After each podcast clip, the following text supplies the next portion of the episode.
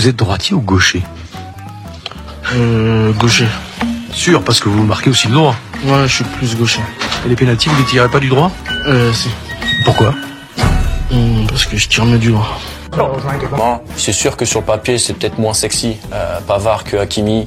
Je sais pas, je m'en bats les couilles. Mon travail Bonjour, bonsoir et bienvenue aujourd'hui dans ce nouvel épisode de Maman j'ai raté le match.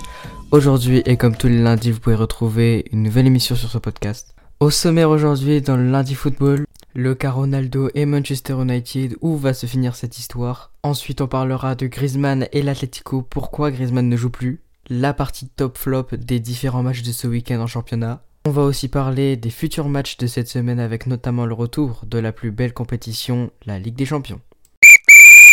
Le cas Ronaldo aujourd'hui, le mercato est donc fini et le joueur portugais est bel et bien toujours joueur de Manchester malgré une envie de partir du club cet été. Le joueur n'a pas trouvé de club preneur.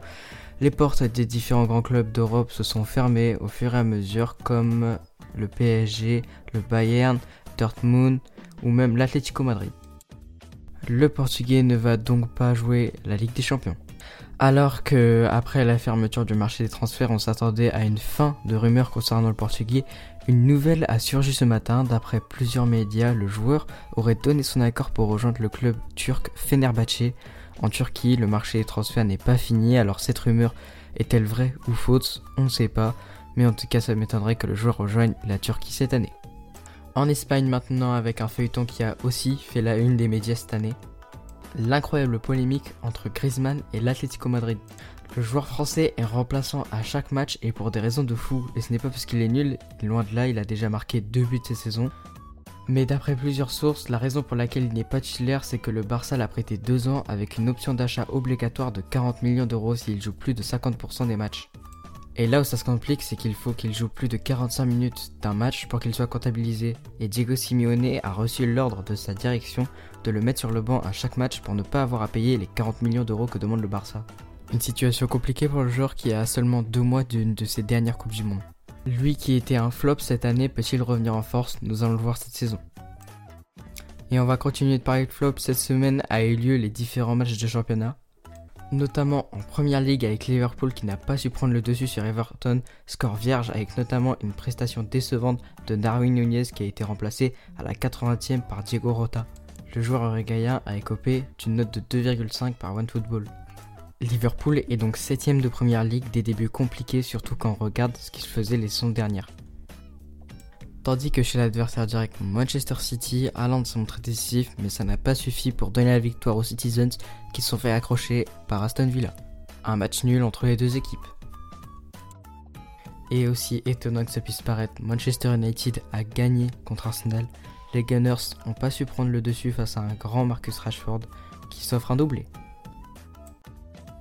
En Liga, les deux grands ont fait le travail ce week-end avec une claque 3-0 qui a infligé le Barça à Séville avec notamment des buts de Rafinha et de Lewandowski. Le Real a gagné de même à domicile contre le Betis avec une nouvelle fois une réalisation de Vinicius Junior à la 9ème minute. Le Real s'est imposé 2 buts 1. Notre très cher Ligue 1 est toujours rempli de surprises dans ce début de saison avec le match nul de Rennes et Lens. Les deux clubs ont fait match nul à l'extérieur, un partout chacun. Pour les deux clubs du Nord qui a permis à Marseille de prendre la deuxième place du championnat avec une victoire 2-0 avec une nouvelle réalisation de Gerson et d'Alex Sanchez contre Auxerre.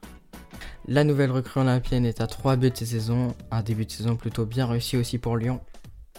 Ça fait donc 5 matchs sans défaite pour l'OL et donc une nouvelle victoire à domicile contre Angers 5-0 un doublé de Toko et Kambi.